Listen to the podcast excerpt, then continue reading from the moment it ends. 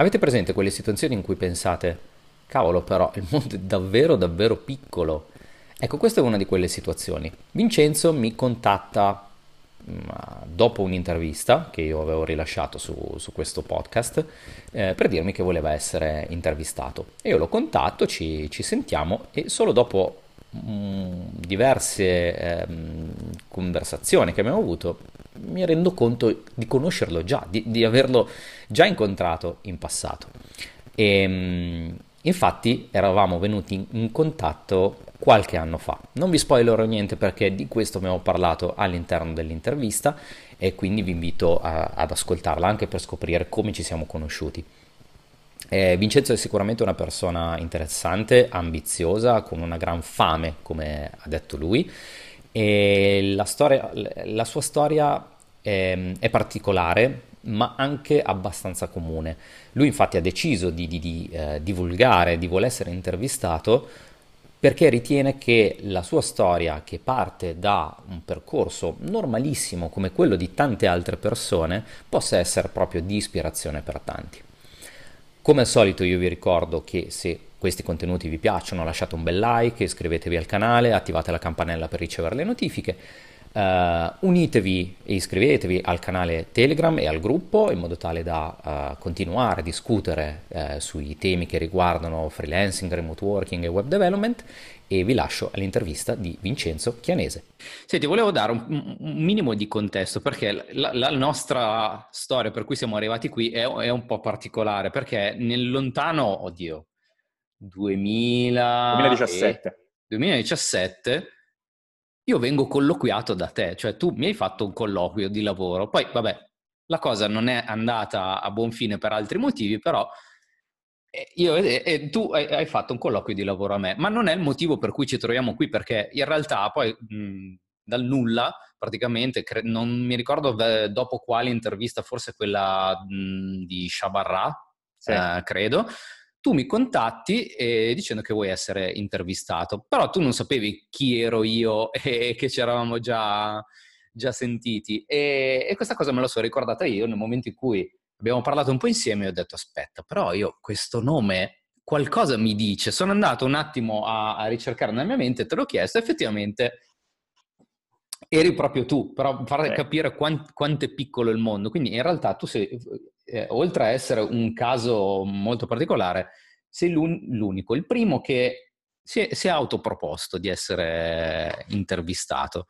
E quindi io di, mh, giustamente ti chiedo come mai mh, ritieni la, la, tua storia così particolare e eh, ovviamente se vuoi partire dall'inizio, visto che è prassi, raccontare la, la, storia proprio dagli albori per cui tu sei arrivato a essere dove sei adesso e, ovviamente se ti va, ti va, di raccontarci dove Dunque, sei. Um, sì, fondamentalmente io ho trovato uh, l'intervista a Michele Chabarrà che uh, l'ho vista tutta, molto interessante. Comunque vedo le vostre interviste, anche quella a Salvatore San Filippo, interessantissima. Non ho mai avuto occasione di parlare con lui, mi piacerebbe un giorno. E fondamentalmente l'idea è che in tutte le conferenze che faccio, comunque quando vado in giro, quando quelle poche volte che torno in Italia, molta gente mi domanda uh, ma come fa, cioè, qual è stato il tuo percorso? Perché se io dico da dove sono iniziato e cosa faccio adesso, vedono che c'è un gap incredibile. Mm-hmm. Allora mi chiedono quanto tempo ci hai messo, quali sono stati gli step, è stato un caso di fortuna, che, una combinazione di cose e quindi mi sono ritrovato a raccontare, raccontare questa cosa più volte. Mm-hmm. Quando mi sono accorto che insomma facevate interviste a eh, personaggi che più o meno hanno, hanno, fatto qualcosa nella loro carriera, ehm, ho detto sì, magari la mia storia può interessare, eh, può essere di aiuto a qualcuno che magari vede certi traguardi come irraggiungibili e io sono stato nella stessa posizione. Io c'è stato un periodo che ho detto la mia carriera è questa, è terminata, sarà questa, mm-hmm. invece è, è cambiata completamente e sta continuando in una direzione molto differente da quello che mi ero prefissato prima. Ma eri già developer eh, quando hai avuto questo, questa sensazione di essere arrivato? Sì, nel senso che nel lavoro in cui mi trovavo a quel tempo ho detto ok, questo è quello che io posso dare per il contesto italiano in cui mi trovo, per dove vivo, per i tipi di progetti che facciamo. Insomma, la, la, adesso la mia, la mia, carriera è una cosa del genere. Poi ho deciso di non starci più, ho detto io devo fare qualcosa e me ne sono andato e, ed ha preso una direzione completamente differente. E quindi mi piacerebbe che tutti sapessero che non importa da dove vieni, è, è molto una questione tua personale, se tu vuoi, vuoi, vuoi procedere o meno. E ho pensato che avesse senso, insomma, fare un, fare un discorso di questo genere. Ottimo, volentieri. Dai, allora iniziamo da, dall'inizio. Come ti sei avvicinato tu a, a, a questo mondo? Da dove, da dove, parte la tua passione o comunque la tua voglia di lavorare in questo ambiente? Dunque, eh, fondamentalmente um, ho iniziato abbastanza presto. Io, per esempio, quando avevo tipo 5-6 anni, mio padre già mi, fa- mi, fece vedere, mi faceva usare il suo 386, che era abbastanza vecchio. Uh, mio padre è sempre stato nel campo del design tipografico ed è stato uno dei primi a capire che, almeno nella nostra realtà piccolina, che è in provincia di Napoli, che il calcolatore elettronico sarebbe diventato l'astro, insomma, nascente dei prossimi decenni. Quindi decise di comprare un 386 nuovo, che pagò tipo 4 milioni e mezzo di lire a suo tempo, Cavolo. perché decise di digitalizzare, insomma, molto del suo lavoro. Uh, tipo i manifesti, un, manifesti un precursore proprio eh, lui sì, penso adesso non sono proprio sicuro ma credo che nell'intera cittadina in cui vivevamo fosse l'unico ad avere un calcolatore del genere lui se lo fece arrivare da non mi ricordo nemmeno dove io insomma guardavo dalla mattina alla sera e quando lui tipo andava in bagno, semplicemente gli fregavo il posto e cominciavo a toccare le cose. Quindi là è stato proprio l'inizio. Um, finché poi crescendo... Con conseguenti insomma... sgridate. Oh, cosa stai toccando? Ah, sì, sì, sì, sì, quello sicuro. Io mi ricordo, cioè, io ero tipo una statuetta che mi mettevo vicino a lui, guardavo, e appena poi lui si alzava per fare le cose, non lo so, a parlare con un cliente, roba del genere, io prendevo e smanettavo. Oppure quando lui usciva per fare delle commissioni, lui chiudeva tutte le cose, metteva tutto in sicurezza e, e mi lasciava fare danni. Quindi quello è stato proprio il primo, primo, primo, primo approccio. Poi allo sviluppo software è arrivato molto tempo dopo, direi circa sui 14 anni, là è stato, in cui insomma per una serie di situazioni uh, mi ritrovai a scrivere programmi di contabilità aziendale in Visual Basic 6. Insomma mio padre aveva la sua cerchia di clienti storici con cui aveva lavorato nel, come, come, tipografo e uh, scrivendo programmi di contabilità okay. in Visual Basic 6 fondamentalmente. Uh, poi, vabbè, io e mio padre siamo due personalità completamente differenti, cioè proprio cane e gatto, quindi era una collaborazione che non poteva andare avanti. Classico uh, in famiglia. Sì, sì, proprio tipico. E poi comunque io volevo, volevo la mia strada. Non, certo. Stare a stipendio di mio padre, onestamente, era una cosa che non mi andava proprio giù. E quindi mi, ho cominciato a lavorare in un'azienda che faceva, uh, vendeva forniture per stampanti e io entrai dentro con un progetto di rifare l'intera contabilità del sistema. Comunque era un'azienda di 40 persone, 4 milioni e mezzo di fatturato l'anno mi presero per, per un buon tre anni per, per, rivedere un po' il sistema interno, procedure automatiche, roba del genere. Questo con il semplice background che avevi di esperienze sì, personali. completamente autodidatta, esatto. Il, diciamo che lì il, il contesto insomma, napoletano, beneventano, soprattutto nell'Interland, eh, è facile farla da padrone, almeno mm-hmm. nei miei tempi. Questo adesso ti sto parlando del 2008, che mm-hmm. ero tra i 17 e i 18 anni. Ti posso dire che io avevo telefonate mentre stavo nel quinto superiore dei clienti che chiedevano le cose, le professoresse lo sapevano e mi lasciavano addirittura rispondere, cioè vai fuori, vai, fai presto. Ah, pure? Sì, sì, sì, sì, però loro lo sapevano, cioè loro incoraggiavano, non voglio dire incoraggiavano, però capivano, dicevano, questo ragazzo sta facendo qualcosa, già, fatelo fare e mi concedevano insomma anche di uscire fuori a prendere le telefonate. Non è che capitava sempre, però un paio di volte è capitato. e quindi era facile farla da padrone, però io volevo andare... Non, eh, diciamo che il lavoro che, fatto, che, avevo fatto era fondamentalmente l'informatico a supporto di un'azienda. Quindi un'azienda fa una cosa, ha bisogno di un sistema informatico sotto, che a me proprio certo. non è che mi andava. Io volevo fare software come professione, quindi mi sono girato ad andare da un'altra parte, mi sono ritrovato a lavorare per un anno nel mondo dell'automazione industriale, in cui scrivevamo il software che controllava pale eoliche, um, pannelli fotovoltaici, uh, sistemi di alimentazione, tipo il cantiere Sapei, che è questo cavo gigantesco che parte dal Lazio e arriva fino alla Sardegna, un cavo sottomarino. Mm che porta un'energia di uh, una potenza di 1000 megawatt in corrente continua, c'era tutta mm-hmm. la parte delle protezioni, insomma se c'è un innalzamento di tensione, un abbassamento, frequenza corrente, ci sono degli interruttori che staccano l'impianto. Certo. E noi progettavamo il sistema di monitoraggio che quindi controllava queste protezioni elettriche e, e mandava i dati agli operatori. Quindi mm-hmm.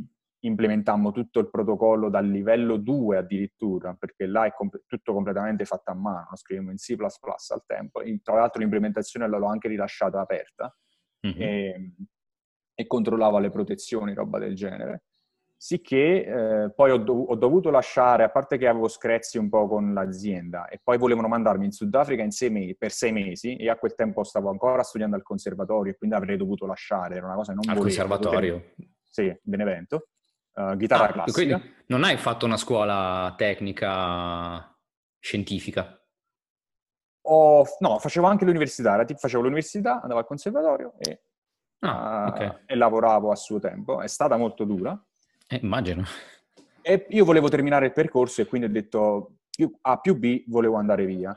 Ero molto vicino a andare ad essere assunto da uh, Reflection, che è uno studio Ubisoft mm-hmm. che sta a Guildford, a Newcastle, in, correttamente, okay. in, in, Inghilterra. Loro stavano lavorando a Watch Dogs e volevano che io entrassi, a quel tempo programmavo in C Sharp la maggior parte del tempo, cercavano un, um, uno sviluppatore che potesse sviluppare strumenti a supporto del game engine e, degli, e insomma anche che supportasse gli sviluppatori. Okay. Lo stipendio non mi è piaciuto per niente, poi l'ambiente è un po' abbastanza tossico. Ah. E quindi, anche se a me lo sviluppo dei videogiochi, la grafica tridimensionale mi è sempre piaciuta, ci sono ancora dei miei tutorial in giro scritti in italiano, che penso fossero l'unica risorsa che esiste, che spiegava come fare effetti di ombre con diverse tecniche anche abbastanza avanzate. Però è un mondo mm. che purtroppo già in Italia non funzionava. Cioè, a suo tempo gli unici che tipo facevano qualcosa era Spin Vector, che è un'azienda che fa videogiochi, e poi c'era mm. lo, studio, lo, studio, Ubisoft a Milano, che okay. però faceva solo Game Boy Advance, insomma, non titoli di serie A. E poi c'era... Um, esatto, questo era il panorama, il panorama, dei videogiochi in Italia, quindi completamente zero, dovevi emigrare per forza. Io non avevo mm-hmm. finito gli studi, non ero pronto, ho lasciato stare e mi sono ritrovato per una serie di cose a lavorare per conto di Deutsche Bank per uh, un buon anno e mezzo. Io ho lavorato nell'ambito okay. bancario, recupero crediti, eh, comunque strumenti inter- software di tipo enterprise, una marea di politica, 44.000 subappalti, eh, quindi noi lavoravamo con X, che era un subappalto di Y, e poi Z, Z1 e roba del genere. Mm. E là ho detto, ok, cioè questa è la mia vita, cioè insomma questo purtroppo è il panorama, uh, panorama informatico italiano, finché poi ho detto basta, non ci sto più, me ne voglio andare. Ah, cioè, ok, quello è stato il punto. Quello è stato il punto che ho detto, questo, questo, è, insomma, perché poi comunque avevo, avevo cercato in giro e avevo avuto, ho, ricevetti anche un'offerta a suo tempo da Avani, da Milano, che però decisi mm-hmm. di non accettare perché non, non, mi interessava, un'altra azienda di Bologna, insomma, avevo delle, delle robe in mano. Però era sempre, insomma, l'informatica di tipo consulenza che a me non è mai, non è mai andata giù. E quindi ho deciso, adesso me ne devo andare, ho trovato un'offerta per API eh, di, ad ottobre 2014 a Praga, ho detto adesso io prendo, basta e me ne vado. Lo stipendio era la metà di quello che prendevo in Italia, ma io ho detto non mi interessa, cioè non, non ce la faccio più. E da quel momento diciamo, non sono più tornato, sono sei anni che vivo fuori, ho preso una carriera completamente differente che adesso mi porta a lavorare qua negli Stati Uniti d'America, Austin, dove mi sono trasferito.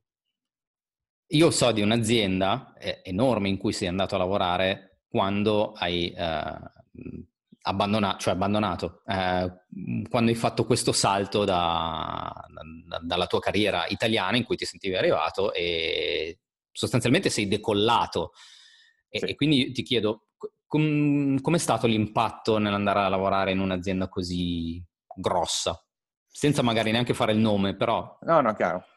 Uh, dunque, io prima di andare a lavorare in questo colossone, uh, sono andato in Repubblica Ceca, ho lavorato per API e già là è stato un bel trauma. Un bel trauma perché le metodologie di lavoro erano completamente differenti. L'azienda, mm. nonostante fosse di Praga, aveva comunque il quartiere principale era San Francisco, quindi comunque era americana. Um, era la prima volta che tipo veniva a conoscenza di HipChat a suo tempo, che poi adesso è stato preso un po' da Slack la prima volta che le conversazioni erano completamente in inglese e dopo tanto tempo mi sono sentito il più stupido della situazione, che era una cosa che non mi accadeva da tempo. Uh, okay. Poi siamo stati comprati da Oracle e poi ho fatto, diciamo, il salto in quest'altro gigantone. Ora, come in mhm. Oracle e come nell'esperienza che ho avuto, quello che dico sempre, insomma, che queste, chiamarle aziende è molto riduttivo, io lo chiamo sempre no, confederazioni di aziende. Mm. Uh, un po' come gli Stati Uniti, no? Che, ok, sono tutti una sola cosa, però poi ogni Stato viene amministrato a sé stante. E certo. come puoi avere uno Stato che è iperpopolato, con opportunità di carriere incredibili, come può essere il Texas o gli Stati Uniti, ci sono degli stati che sono completamente ignorati, fanno il minimo indispensabile e nessuno se ne frega di niente. Prendi, non lo so, il Maine o Idaho, uh, che non sapevo nemmeno che fossero stati, completamente ignorati che fanno le cose. Se tu finisci in uno di questi silos, come li chiamo io, allora l'esperienza che tu hai è completamente differente se tipo fai il developer advocate per Chrome. In tal caso tu sei un po' la superstar della situazione. Mm-hmm. Io, insomma, per il lavoro che, per l'ambito molto stretto nel quale lavoro, uh, mi sono ritrovato in uno di questi silos abbastanza ignorati, uh, che è stato il risultato di un'acquisizione non esattamente felice e quindi uh, no, non è stata questa grande esperienza che mi aspettavo. Mm. Muoversi lateralmente nell'azienda non è così facile come pensavo. Ho detto, vabbè, mi faccio un paio di mesi, poi vedo se posso andare in una parte che mi interessa un po' di più. Non era possibile. Io comunque là non è che mi trovo male, però poi l'azienda che adesso mi, per la quale lavoro, Stoplight, nel frattempo mi ha contattato, mi ha scritto noi sappiamo chi sei e penso che dovresti venire con noi. E io ho preso la palla in balzo, ho detto ok adesso penso che me ne vado proprio da là.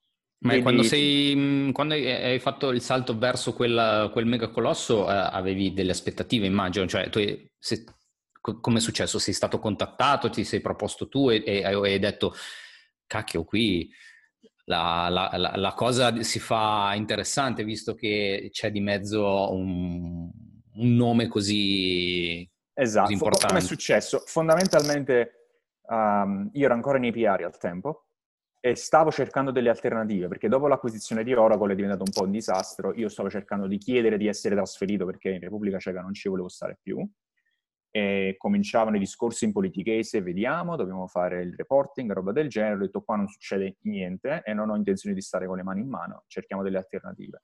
E l'API community in generale, proprio mondiale, è abbastanza stretta, insomma le teste si contano.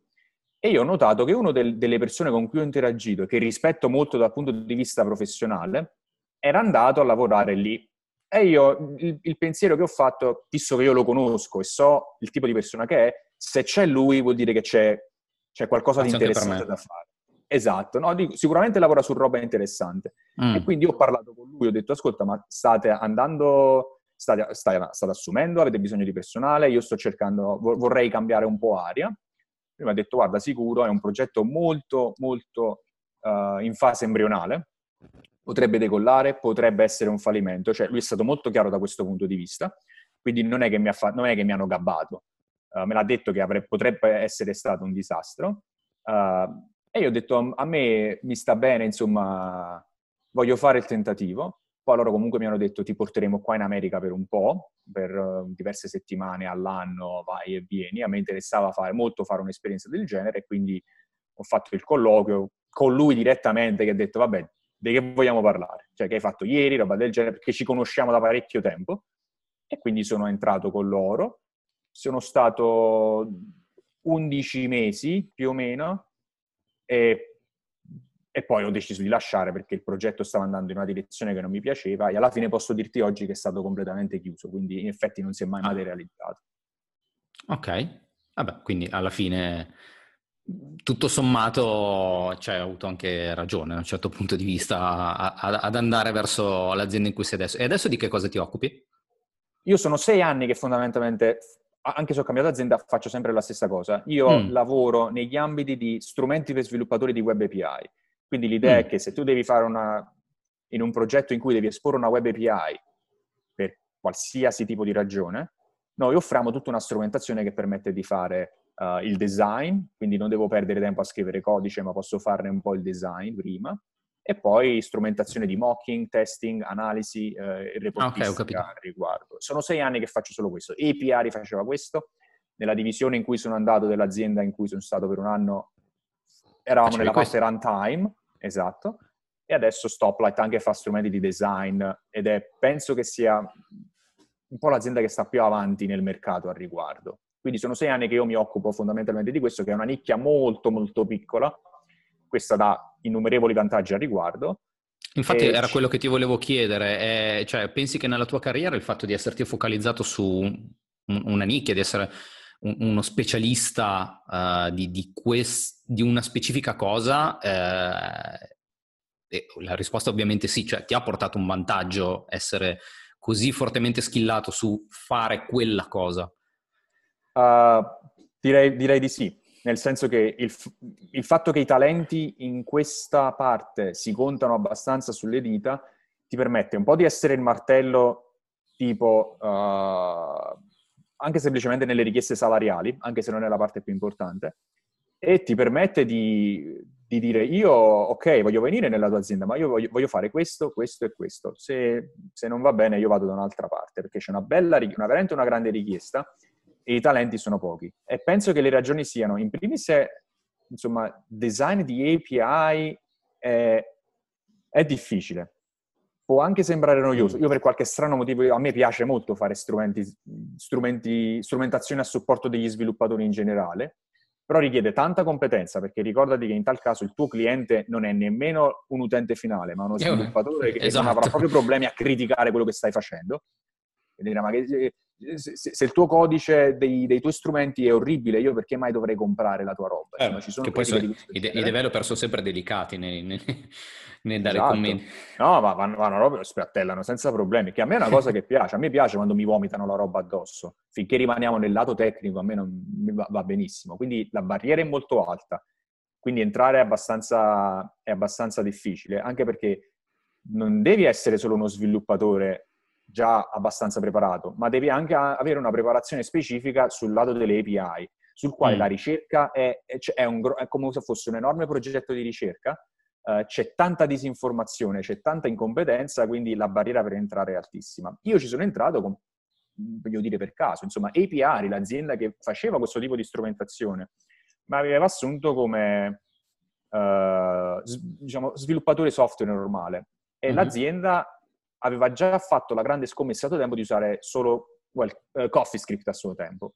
Okay. Io venivo da C Sharp e quindi durante il colloquio io misi le mani avanti e dissi guarda, io ho molta poca dimistichezza con gli strumenti che voi usate, quindi se tu stai cercando una persona che sia già confidente con questi strumenti, io dico non perdiamo tempo, non ti posso aiutare. E ancora mi ricordo la frase del capo tecnico che mi fece, io poi sono stato, sono stato l'impiegato numero 7, quindi sono stato proprio tra i primi.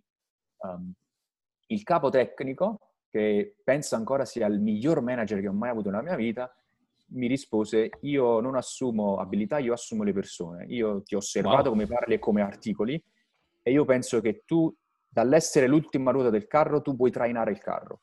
Non, non so che cosa, che cosa, ha visto nel modo in cui parlavo, Mamma però... Mia. Che quando mi disse questo, che ti ha dato? Mm, a me ma mi ha lasciato proprio, ho detto se tu la metti così io non posso non venire, perché eh, inizialmente eh, certo. avevo, anche rifiut- avevo anche rifiutato. E voglio dire che avevo ragione, nel senso che io sentivo una bella pressione, loro non mi hanno mai fatto pressione, ma io sentivo la pressione di essere più stupido e che avevo comunque una sorta di ambasciatore che mi aveva portato dentro. Mm. Uh, e non hai mai sentito in quel, in quel frangente la, la, classica sindrome dell'impostore? No, in realtà no, perché comunque lui, c'erano delle aspettative su quello che avrei dovuto dare e io mi sentivo che avrei potuto farcela, quindi non mi sono mai sentito che ero inadeguato. Sapevo che dovevo lavorare, questo sì. E di fatti uh, ricordo per esempio che agli inizi, agli inizi della mia esperienza, che facevo lo, svilupp- facevo lo sviluppatore front-end, io ascoltavo e leggevo tantissimo le conversazioni, insomma, modalità, diciamo, ladro nascosto ascoltavo, non parlavo, finché poi uh, nel mio tempo libero, per esempio, cominciavo a fare sperimentazioni. Mi ricordo che negli inizi del 2015 c'era una bella discussione a riguardo su Hypermedia API che stava mm-hmm. avvenendo nel nostro canale interno e io dissi, vabbè, penso che basta fare le chiacchiere, ascoltare, facciamo qualcosa. Quindi mi misi tipo un quattro settimane, un paio d'ore la sera e costruì un client hypermedia che funzionava correttamente con un API di esempio che usavamo in API per fare delle sperimentazioni. Scrissi un bell'articolone di una ventina di pagine che poi ho anche pubblicato e uh, molti in azienda furono molto contenti dell'analisi che avevo fatto. Insomma, loro dissero, hai anche sollevato punti abbastanza interessanti. E poi il capo tecnico mi mandò un'email personale che dice, vedi che forse avevo ragione, cioè avevo mm. visto comunque una, un, qualcosa in fermento che avremmo potuto portare fuori. E poi mi sono ritrovato a fare la mia carriera, che da sviluppatore sono diventato eh, il team leader della mia squadra, quindi poi ho, ho, guidato la mia squadra per un bel po' nel, nel delivery di diverse funzionalità di API. Ho cominciato anche a dare conferenze sull'argomento, sono diventato anche la faccia un po' pubblica dell'azienda. Ad oggi, mm-hmm. tipo, contando, ho fatto 50 interventi negli ultimi quattro anni. Uh, dove, dove, ah, per, mezzo del, per, mezzo del, coronavirus adesso non, è, non, sta crescendo, però insomma l'idea era che sarebbero dovuto essere sui 55-56 e quindi da là un poco a poco mi sono fatto il nome sul mercato come uh, sviluppatore, diciamo, sono, sono tre gli ambiti in cui più o meno la gente mi conosce, che sono lo sviluppo di API, quindi design, roba del genere, e anche considerazioni filosofiche, perché poi gli certo. standard li abbiamo commentati, abbiamo litigato e roba del genere. Uh, e TypeScript, diciamo là, sono gli ambiti in cui sono fondamentalmente conosciuto. Ho capito. E beh, comunque alla fine è venuto fuori che un po' è stata anche casuale questa, questa carriera. Beh, se non ti fosse andata bene quell'esperienza, o meglio, scusami, eh, se non ci fosse stata quell'esperienza di mezzo che è stato veramente sliding door perché ti ha cambiato completamente, completamente. Le, le, le, aspettative di, di, carriera, chi pensi eh, saresti stato oggi? Io penso con una buona probabilità che sarei comunque finito a, ad andare nell'ambito videoludico, perché ripeto, già avevo ah. un'offerta di um, di Reflection Studios um, a Newcastle, che rifiutai perché tipo lo stipendio era ridicolo, 1400 pound al mese, e dissi non me la sento. Poi, prima di andare nei PR, in effetti avevo un'altra offerta parallela di Lionhead, che adesso è diventato uno studio Microsoft che lavoravano a Fable, Fable 2, loro anche erano interessati ad avermi, perché mm-hmm. comunque ho un background abbastanza forte nel rendering tridimensionale. E penso che sarebbe stato il mio percorso, se, se fosse andato. Diciamo, il mio sogno era tipo andare a lavorare in Ubisoft da Montreal in Canada. Uh, e pensi che ci sia ancora l'opportunità nel futuro? O, o dici ormai uh, questo è e basta? No, io, io, vorrei cambiare ambito, però adesso non sono più informato, però a mio tempo il modo in cui gli sviluppatori vengono trattati, non lo so, pensiamo già al caso Crytek che non venivano pagati perché non vendevano, roba del genere, c'è ancora molto crunching, penso che facciano ancora molto, molta pressione sulla passione degli sviluppatori di, uh, di finire il titolo in tempo. Ci sono molte tempistiche che sono dettate da marketing che sono completamente fuori dagli schemi di qualsiasi ragionevole uh, idea di ingegneria e mm-hmm. non penso, io poi comunque poi la, la, tua mente va in una certa direzione, io mi sono abbastanza schematizzato e, uh, e, sono abbastanza metodico e preciso e non penso che sia il caso dell'industria videoludica in questo momento, quindi non penso che andrei bene, però sarebbe stata la più probabile alternativa se, se non fossi finito a fare, insomma, se non fossi finito nel campo delle web API.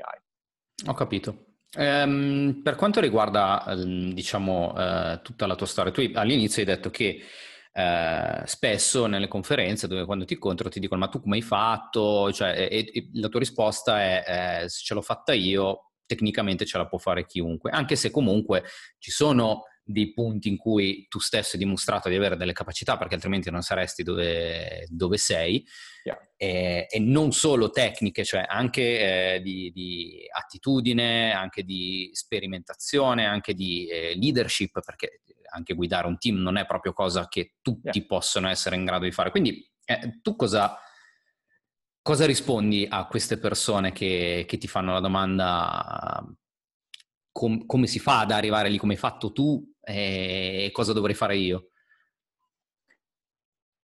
Eh, allora, fondamentalmente c'è sempre un po' questa idea di se hai tipo capacità innate o meno. Ora, nel mio caso, quando sono entrato in APR, io non avevo mai guidato nessun, nessuna squadra in generale, non avevo mai parlato a nessuna conferenza e roba del genere, uh, non avevo nessuna capacità tecnica in JavaScript o roba del genere. Penso che quello che mi ha aiutato, ma che non è una, non è una cosa con cui nasce, è semplicemente che avevo una fame assurda e quindi la mia idea era non importa quello che serve, io devo andare là.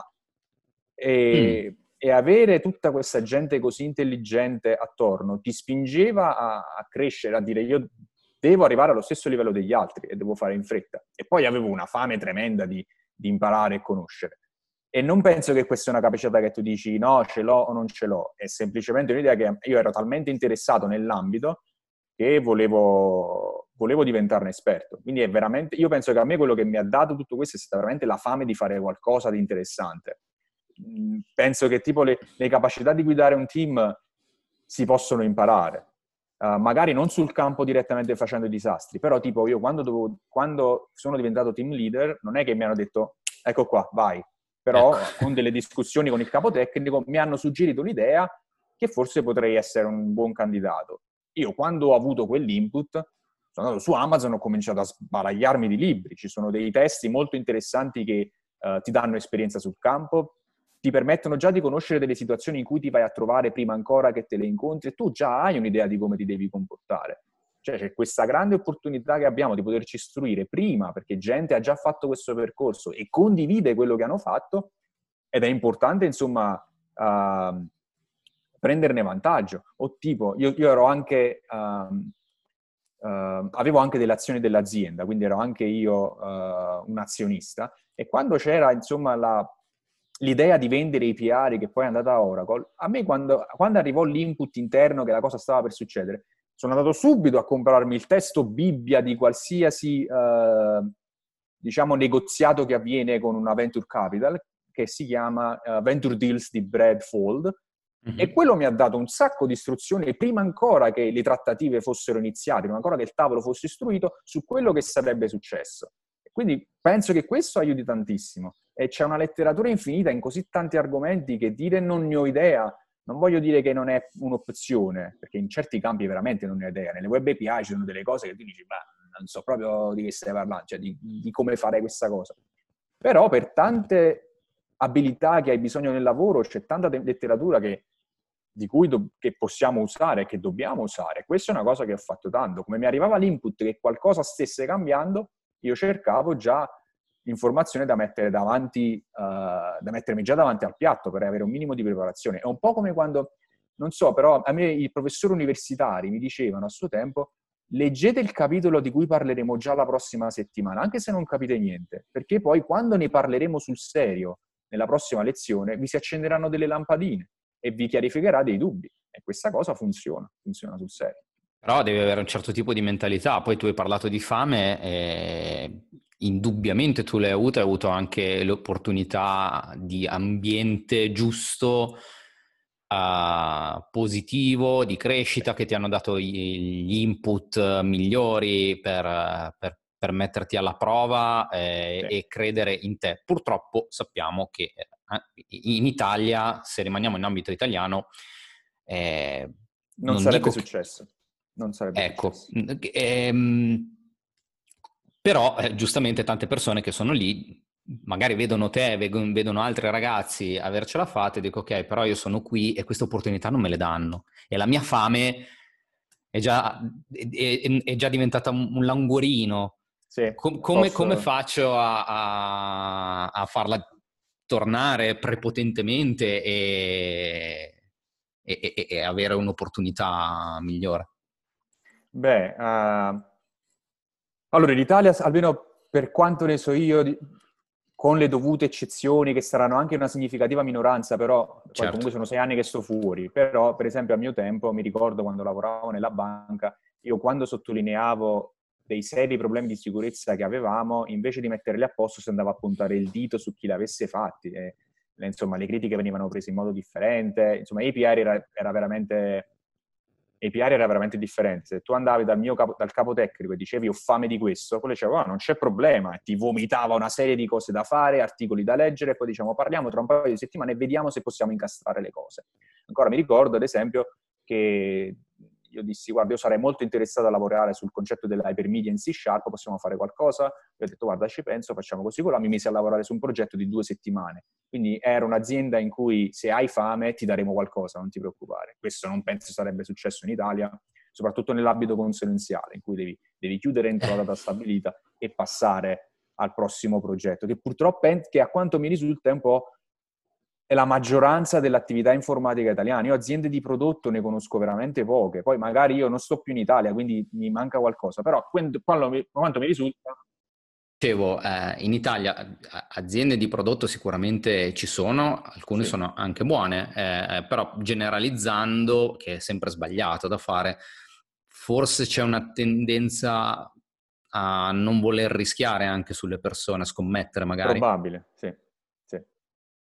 Uh, il problema che almeno a me personalmente interessa, cioè l'aneddotico non, non va da nessuna parte. Me, almeno per quando sì, io faccio un'analisi ovvio. da fuori voglio una significatività statistica e dire che i numeri purtroppo vanno nell'altra, vanno nell'altra direzione. Per rispondere alla domanda, almeno come fare a, a, a, rifare la fame, cioè a riavere la fame, che è quello in cui mi trovavo io nel 2014, quindi sì, questa è la mia carriera, insomma, fare uh, strumenti bancari e questo sarà, il consiglio, insomma, che io do è che uh, io ero interessato in web API e, e rendering tridimensionale. E quindi l'idea qual è? Che per, chi, che per chi lo può fare, insomma, spendere il proprio tempo libero nello studiare queste materie e fare in modo che il tempo libero non è più abbastanza per studiare quelle materie e quindi tu puoi dedicartici a tempo pieno e trovare un'opportunità di lavoro. Questo è quello che direi. Mm. Ad esempio, a me, tutto, a me le offerte che arrivarono dalle aziende di videogiochi arrivarono tutto per conoscenza laterale che avevo studiato da solo. Mentre... È vero, perché tu non hai mai e... lavorato in quell'ambito, quindi sono arrivate no. per... Ma come no, hai fatto a farti arrivati... conoscere, ad esempio, da queste aziende? Ti sei proposto? Mi sono proposto in tutte le occasioni e per far vedere che comunque qualcosa sapevo, io quello che facevo era pubblicare materiale informativo su diverse tecniche di rendering in tempo reale tipiche dei videogiochi. Uh, quindi avevo scritto come fare la modellazione dei peli degli animali, come, come fare la modellazione delle ombre, due tecniche differenti. E Hai fatto branding di te stesso in pratica, personal branding e ti sei fatto vedere attraverso anche i contenuti che Esatto, facevi. perché così l'azienda, l'azienda capiva due cose. In primis che non c'ero ancora come competenze, e questo era chiarissimo perché non ho alcuna esperienza a riguardo lavorativa. Però quello che mostrava l'azienda è che ci può arrivare è chiaro che ci può arrivare, anche perché, per, ti faccio un esempio, per, per, fare il rendering delle ombre nel modo diverse tecniche richiedono l'utilizzo della curva gaussiana, devi calcolare degli integrali e poi ovviamente devi quantizzare la cosa perché la macchina, il computer è una macchina a risorse limitate, non sono proprio cose semplici, certo. devi studiare da solo. Io non andavo ancora all'università, ho dovuto leggere trilioni di volte le stesse frasi per capire quello che stesse succedendo. Io andavo da mio zio, che lui è un insegnante di matematica, e dicevo, ma che, che, è sta roba? E lui mi diceva, ma che, ma, ma, ma che, che, che, cosa vuoi? Senso, però questo mostrava alle aziende che poi alla fine mi hanno chiamato e avrebbero voluto assumermi con una buona probabilità, lui non ce l'ha, non ce l'ha sta cosa, però ci può arrivare. E e questo era completamente un progetto laterale a parte mentre andavo all'università, facevo il conservatorio e tutto il lavoro base che facevo. Quindi l'idea è che io trovo l'ambito in cui mi interessa, lo faccio come hobby e faccio in modo che non ho più tempo di prenderlo come hobby e che può diventare il mio lavoro a tempo pieno. Bellissimo questo punto, punto di vista delle, delle cose. Eh, mi incuriosiva anche, incuriosiva, mh, mm, perché molti poi si fanno anche le, mm, parecchi crucci dell'andare a lavorare all'estero riguardo alla lingua. Tu hai fatto scuole, qualcosa, come l'hai imparata sul campo, anche questa? Zero, non... anzi ti dirò, la mia insegnante di inglese alle scuole superiori era Cavi di Forniana e lei mi ha sempre, sempre sempre detto che non avrei avuto speranza. Ha detto la tua pronuncia è troppo brutta, non capisci, insomma non... Ho notato che c'è un, un, legame tra tutti i professori delle superiori che ti dicono tu non sarai in grado di fare qualcosa e automaticamente si diventa quella persona. Beh, può dare, nel senso che lei diceva, hai anche capito insomma la sostanza della lingua, però la tua pronuncia è terribile, sbagli completamente, insomma, no, non è una cosa sulla quale puoi contare. E quindi quando tipo facevano i viaggi a Londra per, uh, che erano sponsorizzati dalla scuola, io venivo sempre escluso, perché giustamente c'erano elementi nella mia classe che erano molto più bravi, erano molto più bravi di me. Però, per esempio, assu- il, c'era l'opposto, c'era la mia insegnante di matematica che a tutti i compiti in classe metteva sempre 2 e 3, penso che 4 è stato il voto più alto che ho mai avuto, però ogni volta che mi dava il compito mi guardava e diceva tu farai qualcosa. Eh, assurdo. Allora, evidentemente aveva visto qualcosa, però semplicemente magari non c'ero ancora. Io però sapevo, sapevo bene una cosa già alle superiori, che se volevo lavorare in quel campo dovevo imparare l'inglese. Punto. Basta. Eh, certo. Devi fare qualcosa. E quindi uh, credo di aver fatto dei bei passi in avanti. Poi se uno vede i video può giudicare da sé. Però... Beh, diciamo lavorando in... negli, e vivendo negli Stati Uniti, cioè sì. qualche passetto in avanti. Più o meno qualche, par- qualche, pa- qualche parolina la so.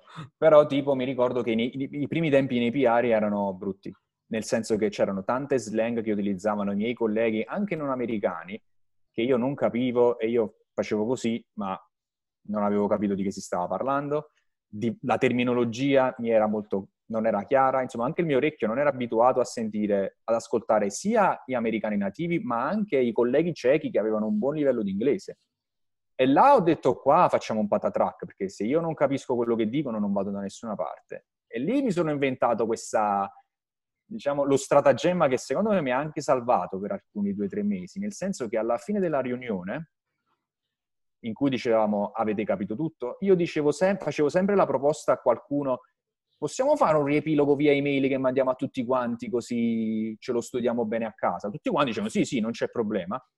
E quello diventava il mio testo di riferimento che mi aiutava a chiarificare. Quindi io chiedevo, mm. chiedevo sempre forma scritta sulla quale avevo tutto il tempo di ragionare e tradurre quando qualcuno voleva fare una videochiamata perché diceva facciamo prima se facciamo un attimo una videochiamata, ne parliamo in persona, io dicevo rimaniamo sul testuale così anche gli altri colleghi possono vedere quello che abbiamo discusso, cioè, ma io la mettevo su questo punto e riuscivo a tenere le conversazioni nel testo, nel quale avevo tutto il tempo di ragionare, di scrivere delle risposte sensate, senza dover andare, senza fare insomma conversazione voce a voce in cui sarei probabilmente rimasto senza parole o non avrei nemmeno capito la domanda.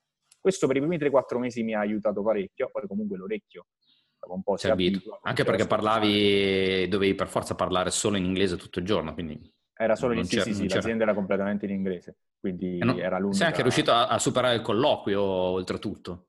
Sì, sì, sì, superai il colloquio senza particolari problemi, uh, nonostante fosse in videochiamata, però ti dico che diverse domande io non le ho manco capite e quindi andavo veramente, diciamo, prendevo le, diciamo, le keyword che, che, il, che, il, che Lucas aveva detto e ci facevo un ragionamento un po' alla buona. Penso di averla perché poi la, la, la, buona cosa, cioè, in informatica tante parole inglesi sono diventate comunque gergo comune, tu un'idea della frase più o meno la puoi avere, certo. la sono giocata là e, ed è andata a buon fine. Poi dopo col tempo, insomma, l'inglese diventa la chiave e, ed è, ed è andata. Però è curioso, ad esempio, se, se uno vede il, prim- il, video della prima conferenza che ho fatto e l'ultimo, si vede una bella, significativa differenza proprio nella, nel, nella maniera in cui parlo. Quindi, è, e, se, e se, se, ce l'ho fatta io, che la professoressa aveva detto, californiana, ha detto tu non ce la puoi mai fare, ripeto, la fame ti porterà comunque a dire dobbiamo fare qualcosa ed è quello che è successo. Ma la fame pensi che porti per forza di cose fuori dall'Italia? Dipende dall'ambito. Tipo, nell'ambito delle web API assolutamente sì. Cioè, io direi anche nemmeno l'Europa è abbastanza, per questo mi sono ritrovato qua. Dipende molto dall'ambito. Uh, tipo, non lo so, nel, ripeto, nel, nell'ambito delle web API non c'è niente in Italia, uh, c'è tipo... Uh, l'iniziativa del governo, del team digitale che ha un ragazzo che lavora sulle web API e lui più volte ha cercato di capire se ci fosse un'opportunità di collaborazione perché in Italia non c'è nessuno che fa questo, eh, perché è, una, è un ambiente molto particolare. Però la cosa che a me preoccupa veramente è che io non vedo in Italia nessun tipo di eccellenza in nessun campo dell'informatica, per fare un paio di esempi. Uh. In America sugli strumenti, sugli strumenti per sviluppatori l'America è, il mercato numero uno, quindi non lo so, uh, non lo so, già per dire Stoplight o anche Zendesk, uh, Zoom che, o Slack, che sono strumenti insomma, di comunicazione a supporto di team probabilmente informatici, certo. l'America la fa da padrone. Uh, nell'ambito fintech la Gran Bretagna no, c'è Monzo, c'è Revolut, ci sono diverse tante alternative, la legge la dettano loro. Um, in Germania, ad esempio, no, non è molto noto, ma loro vanno molto su, stanno spingendo tantissimo, a parte su, vabbè, N26 che è una bella eccezione, mm-hmm. che ha aperto anche mm-hmm. degli uffici a Barcellona, Però, ad esempio, la, la, la Germania sta spingendo tantissimo um, nell'ambito della coltivazione alternative. Ci sono tre, quattro ah. aziende, una, la più grande si chiama Agrilution, che sta sviluppando un modo, insomma, di crescere le proprie piante in casa in tempi ridotti per cercare di eliminare, per fare, insomma, ah, il cibo. non lo sapevo. Zero. Nemmeno io, ci sono, cioè, mi sono ritrovato a discuterne per caso e ci sono numerose aziende che fanno questo. Uh, la Repubblica Ceca, Avast è, una, è un'azienda ceca, Angelcam è un'azienda certo. ceca, Webstorm è stato fatto in Repubblica Ceca. Loro anche hanno, hanno il loro expertise nel campo degli sviluppatori di software. Uh, io ad oggi fatico a trovare un campo in cui l'Italia domina, diciamo, punto, dal punto di vista Dal punto di vista tecnologico e informatico. Esatto, io ci penso e non mi viene in mente niente. Mi ricordo ancora una frase che dissi a suo tempo, che vabbè, mi hanno un po'... Uh, l'hanno presa male. Io dissi, insomma, in Italia si fa carpenteria informatica, non ingegneria informatica, che è un po' differente. Mm.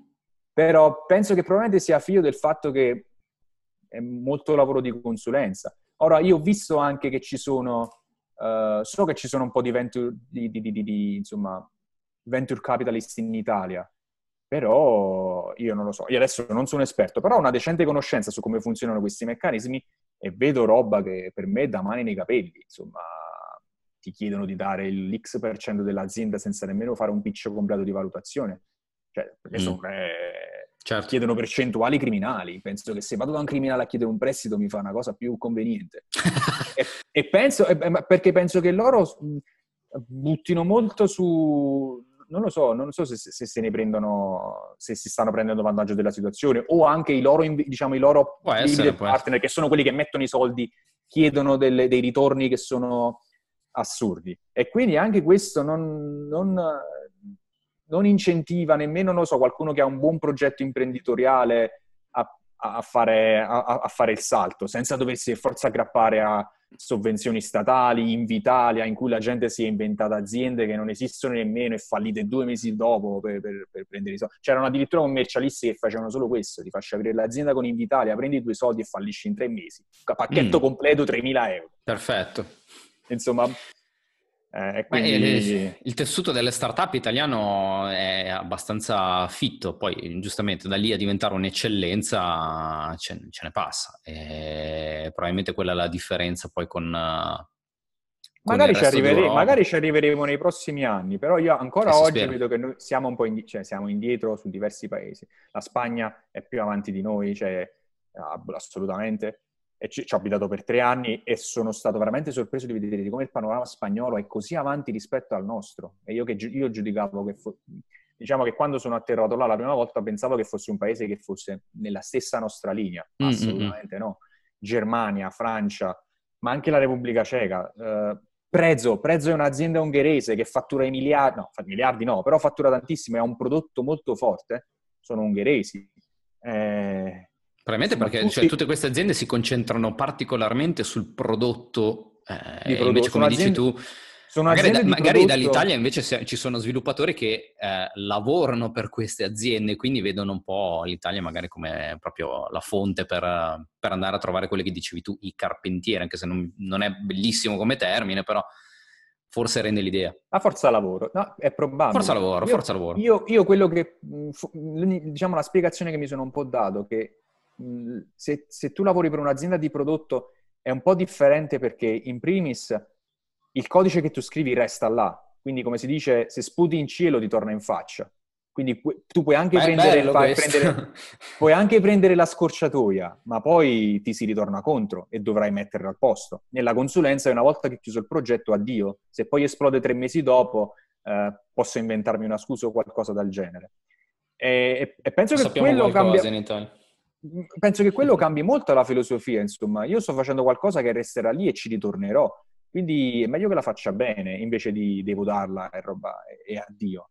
E soprattutto l'azienda di prodotto non è, diciamo, nella buona, una, una stragrande dei, dei casi, non è una consegna a scadenza. Non è importante raggiungere la scadenza, è importante dare un prodotto che poi la gente passa la carta di credito e lo compra.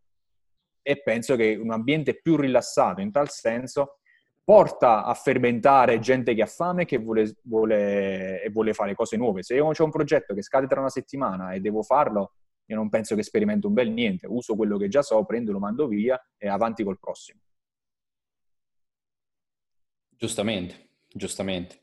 Senti, ti volevo chiedere, um, cosa ti hanno lasciato le esperienze eh, che, hai, che, hai, avuto, in, diciamo anche tutte? Eh, cosa pensi che ti abbiano lasciato di positivo e negativo uh, le esperienze lavorative che hai fatto e anche le scelte che, che hai preso?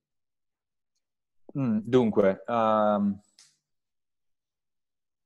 di, di, positivo posso dire sicuramente che mi hanno insegnato, oltre a, ecco, mettiamola così, quando sono emigrato avevo la presunzione di sapere veramente come funzionasse l'informatica. Dicevo, vabbè, io, io, io lo so, ho capito tutto da quando sono atterrato ho capito di quanto invece non ne sapevo. Sono diventato cosciente che è un mondo talmente grande e ci sono così tante tecniche di cui tu non hai nemmeno idea, mi ha aperto mm. veramente le finestre a dire guarda che l'informatica è quella e non quello che vedi dietro al giardino di casa tua, cioè insomma c'è tutto un mondo di, che tu stai completamente ignorando. E visto che i PR già nel 2000, quando sono andato nel 2014, utilizzava strumenti che adesso sono esplosi, ma che al tempo non se li filava nessuno, mi ha dato una bella finestra su quanto il mondo informatico è talmente grande, di come ci sia posto per tutti alla fine se ci si pensa. Questa è la prima cosa. Mi ha allargato gli orizzonti in una maniera incredibile. Mm-hmm.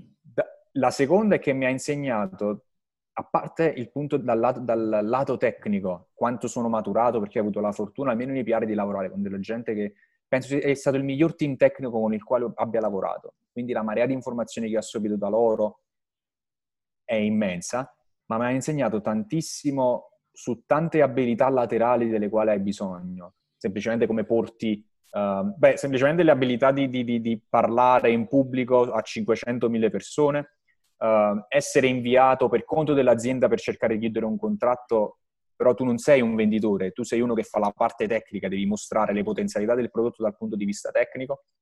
Mi ha insegnato ad interagire come si deve nelle community di altri progetti open source, perché Epiari era veramente attiva, la buona parte del nostro stack era completamente aperto, in teoria avresti potuto ricrearti Epiari da solo. E noi facevamo tanto affidamento sul parser Markdown che c'era allora scritto in C e, e di come, diciamo, come si interagisce con le community in un certo modo, diventare parte della community. Okay. Quindi ci sono tutte queste abilità letterali che, che sono molto, molto, molto più importanti di quelle tecniche perché a quelle ci puoi arrivare sempre da solo uh, ha detto ne, parlare, nelle, parlare, nelle, conferenze o anche o i contatti che, che, mi hanno dato con aziende gigantesche. Ora, beh, non è che adesso sono un, come si chiama, un, un faccendiere, però è buono sapere che io ho un contatto che lavora in LinkedIn, ho un contatto che lavora in Microsoft, ho qualcuno eh, che lavora in mai. Insomma, no, no, no, non per fatto di lavoro, che c'hai una rete interessante di persone certo, che dice cose certo, certo. intelligenti certo. solitamente e poi e, e, che ti apre veramente il mondo, e, insomma, che sì. è stato fantastico. Le competenze Come... trasversali comunque servono. Esatto. Servono molto, comunque, moltissimo. servono veramente comunque. Eh, come lato negativo direi... Beh, poi questo dipende, queste sono, sono, scelte di vita personali, però per esempio io in sei anni ho cambiato tre volte casa, quindi ho abitato a Praga per tre anni, seguendo quello che volevo fare. Poi sono stato in Spagna per altri tre anni e adesso mi trovo negli Stati Uniti d'America e come faccio a dire dove mi, ritrovo, dove mi ritroverò da altri tre anni? Insomma, quindi quello poi dipende un po' da quali sono le proprie aspettative. Io eh, sapevo che avrei voluto farlo e quindi è esattamente quello che volevo, però ci sono dei casi in cui non è possibile. Certo. L'altra cosa di cui sono stato veramente sorpreso è che i rapporti interlavorativi già in Repubblica Ceca eh, in Spagna un po' meno e negli Stati Uniti sono completamente differenti. Nel senso che sarà forse anche per l'abito informatico, però in Praga e anche negli uffici qua in America sembra di stare fondamentalmente in un cimitero in cui tutti si mettono le, le, cuffie e lavorano là concentrati per otto ore, perché loro, no, otto ore, quello che devono fare, perché loro devono portare a, a termine la loro... Sono committed al 100%. Esatto, e io io sono uno che parla molto, sono molto rumoroso, eh, non lo so, quando qualcosa non funziona senti la bestemmia che arriva dall'altra, no la bestemmia, però senti il lamento che arriva dall'altra stanza, parlo ad alta voce come un deficiente, E, e questo si, può, si può, dire che, che, sei italiano, cioè ecco, il classico ah, italiano. Sì sì sì, sì sì sì, sì, Una cosa che faranno sempre questa è che non, non importa se in positivo o in negativo, sarai sempre l'italiano. E questo è un, è un esempio che hey, faccio you Italian! No, una cosa del genere, che tipo, se tu fai qualcosa di... non mi è mai capitato, però insomma, quando tu fai qualcosa di completamente sbagliato, il commento sarà, vabbè, ma tu che ti aspettavi? Quello italiano. Se ah. fai qualcosa di eccellente, il commento sarà, vabbè, ma tu che ti aspetti? Quello italiano. Quindi in un modo o nell'altro sarai comunque additato come l'italiano. Però a me onestamente non mi interessa più di tanto. Però insomma la mia presenza nell'ufficio si sente, è molto rumorosa e io cioè, sono anche il tipo che mh, si ferma, vuole parlare, facciamo così, facciamo là. Invece loro sono molto, io vengo, metto le cuffie, antirumore, ci vediamo, cioè ci sentiamo, finisco quello che devo fare, prendo e me ne vado. Le interazioni interumane sono molto limitate. Uh, esempio proprio lampante, Repubblica Ceca in America, io non, in Repubblica Ceca non sono mai uscito con i miei colleghi al di fuori di qualche volta dopo il lavoro, in America ho un, un, collega che è abbastanza pirla come me, quindi andiamo, siamo sulla stessa lunghezza d'onda, ma in generale non, cioè, no, niente. In Spagna e pure in Italia era completamente differente. Insomma, il collega di lavoro diventava anche molto spesso le persone con cui eh, ti rivedevi nei weekend. Questa è una cosa che adesso oramai sono abituato. Insomma, mi sono abituato a dire che il lavoro è il lavoro e fuori è un'altra cosa.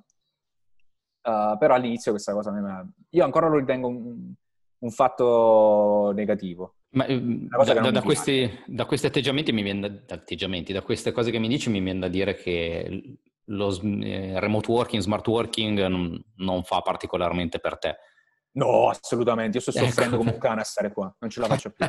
Voglio tornare. Io no, sono una, cioè, non so, animale sociale, estroverso, però io sono la persona che va tutti i giorni in ufficio, anche noi possiamo lavorare da remoto come, come ci pare a me piace l'idea di separare lavoro e casa, scendo, mi prendo l'autobus tranquillo, me ne vado in ufficio e poi torno. Io non nascondo che sto abbastanza soffrendo dalla situazione remota e l'azienda ha anche detto che tutto giugno ce lo passeremo in casa. E, mm, e quindi come, come, fa, come idea di come fare? Eh, no, nel senso che oh, io, io, cioè, hai le amicizie al di fuori del, al, al, di fuori del lavoro e basta. Poi, poi, l'azienda cerca di fare qualcosa, tipo ha detto, non lo so, venerdì, ogni venerdì ci colleghiamo tutti quanti in videochiamata e parliamo. Io onestamente non ci vado, la vedo come una perdita di tempo, cioè, mi sembra una cosa molto artificiosa. Non si può, non si può, appunto, ci rivediamo quando sarà il momento. E quindi, insomma, poco lamento, eh, rimaniamo forti, la vita è sofferenza, come dice Jordan Peterson, e quindi questo è uno di quei periodi. Va bene, dai, ce, ce la si fa. Sì. Ce l'abbiamo fatta noi, ce, la, ce l'ha fatta anche voi. Cioè, ce l'abbiamo sì, fatta, adesso vediamo. Eh, senti, domanda di rito. Il tuo più grande errore mh, dal punto di vista, ovviamente, della carriera professionale? Più grande errore dal punto di vista della carriera professionale? Eh, io mi ritengo abbastanza... Mi ritengo abbastanza contento del percorso che ho fatto. Io l'unica cosa che forse mi rimpiango è che io sono andato via troppo tardi. Questo sì. Non Avrei sei il primo avuto... che, che, ha risposto così, che ha aspettato troppo e che è andato via troppo tardi. Io, diciamo, sono andato via che avevo 24 anni da casa, che sono andato all'estero, però avevo avuto già un paio di opportunità, non per andare all'estero, però potevo andare a Bologna e potevo andare a Milano, che avevo tipo 22-23 anni, un po' la pressione dei genitori, un po' io non mi sentivo pronto, un po' il conservatorio, ho rifiutato e, e, io mi sento arrivato tardi in diverse cose. Io, cioè, arri- io sono arrivato qua che ho 30 anni, cioè tra, 4, tra 3-4 giorni faccio 31 anni e c'è gente, conosco alcuni italiani che sono qua da diversi anni, che sono arrivati molto prima e che sono molto più avanti. Quindi l'unico, se me ne posso dare uno, è orribile da dire, ma ho creduto troppo che avrei potuto farcela in Italia. Avrei dovuto andare via, sarei dovuto andare via molto prima. Che è una eh, cosa terribile se... da dire, ma purtroppo è così. Però Infatti, magari... io, io, io, ho una sorella di 15 anni, io vorrei che andasse via il più presto possibile. Che facesse, che facesse l'università fuori e se riuscisse a portarla qua, meglio ancora. Beh, però eh, lei ha te come modello e, tra virgolette, come mentore e quindi da un certo punto di vista è avvantaggiata. Tu pensi che sì. uh, le esperienze italiane non ti abbiano fortificato abbastanza da poter invece andare via al momento giusto? Um, mi hanno fatto capire che dovevo andare. Io l'avevo capito anche prima, però ho giocato sull'aneddotico e dicendo sono semplicemente nell'azienda sbagliata, devo semplicemente trovare quella giusta. Poi dopodiché ho detto basta. Ora mia sorella sì, cioè c'ha come modello, quella tipo mi fa fare le videochiamate con le amiche perché tipo cioè, si sbatte in classe che c'ha il fratello che vive in America, quindi lei, lei pure vuole venire. Sì, sì, fa questi giochini, quella sta al terzo, al secondo anno di superiori. E e spero di poterla portare qua prima e fare, fare un'esperienza un po' più, più, di ampio respiro. Sarei voluto andare via prima e no, non, non, vedo in questo momento, non ricordo niente dell'esperienza italiana che mi è stata utile, che mi è stata utile all'estero. Io ho dovuto fare un reset completo della maniera in cui ah, addirittura. ponevo e scrivevo, sì, sì, sì. Addirittura, cioè, quindi consideri che la tua storia è iniziata da quando sei andato in Repubblica Ceca? Ah, sì, sì, assolutamente. Ma un, un esempio più stupido, almeno nella cultura che avevamo, nelle aziende in cui ero in Italia, se qualcuno faceva un errore e io lo sgamavo, io dovevo andare a lamentarmi col capo per, affinché prendesse la giusta punizione il ragazzo. Mm. Uh, o cercare di scaricare sul collega a fianco la maggior parte del lavoro, responsabilità, tipo coprivamo mm. le cose, veramente terribile la, cioè, quando sono andato in Repubblica Ceca le cose sono veramente cambiate. Io mi ricordo la prima volta che feci un errore, io andai in panico totale, già cominciavo a fare i piani loschi per coprire la cosa.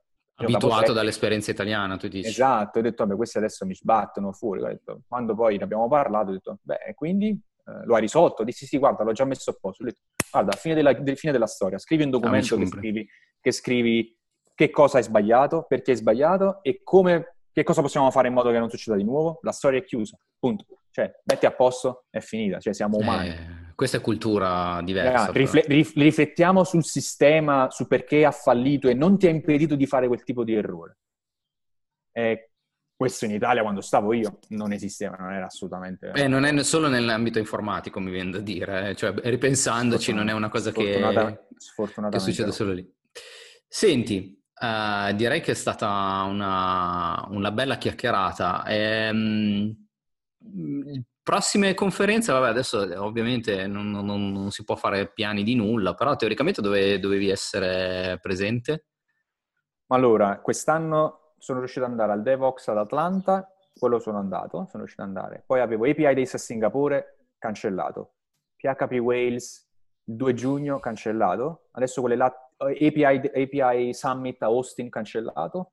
Cos'è che è rimasto in piedi? Rimasto, è rimasto in piedi um, API The Conference a Amsterdam, che è ad 14, no, 18 19 agosto. Se mi fanno prendere l'aereo, in realtà me lo fanno prendere, il problema è che non mi fanno rientrare a quanto pare, eh, per il visto che ho. Quindi quella, quelle là sono, sono, gli unici due eventi ad oggi ancora attivo. Avevamo in Italia... In Italia pensi di tornare per qualche evento, per, per fatti tuoi? Ah sì, ogni volta che metto piede in Europa mia mamma lo sa, quindi voglio o non voglio devo tornare, altrimenti mi fa cambiare cognome, quindi quello è, è, è obbligatorio. In Italia sono riuscito a parlare un paio di volte al Codemotion e poi da allora mi hanno sempre cannato, non hanno mai preso in considerazione le mie presentazioni, ma magari sono poco interessanti lo posso capire, quindi io ci ho provato e non mi vogliono. Eh, Però ogni volta che torno in Italia... Non sei, non sei profeta in patria. A quanto pare no, però lo capisco, insomma, non è, non è che ho... magari non è interessante il mio contenuto, o magari è talmente di nicchia che non vende biglietti, cioè un, un ragionamento che capisco. Uh, però ogni volta che torno in Italia io ho, ho, tanti bei rapporti con i ragazzi di Milano, Bologna, Roma e Napoli che organizzano dei meetup uh, mensili. Mi sono sempre messo d'accordo, mi faccio sempre questo tour perché poi diciamo, voli America-Napoli non, non, non esistono. E quindi, e quindi, solitamente arrivo a Milano e scendo poi col treno tutte le città e poi torno, torno, torno dai genitori. Dai, magari allora in un prossimo futuro, quando si potrà viaggiare liberamente, magari ci sarà l'opportunità anche di vederci di, di persona. Come no, con piacere, assolutamente. Va bene, senti, io ti ringrazio per questa bella intervista, quindi ti saluto e grazie mille. Ok, grazie a te. Ciao Vincenzo. Ciao. Ciao ciao ciao.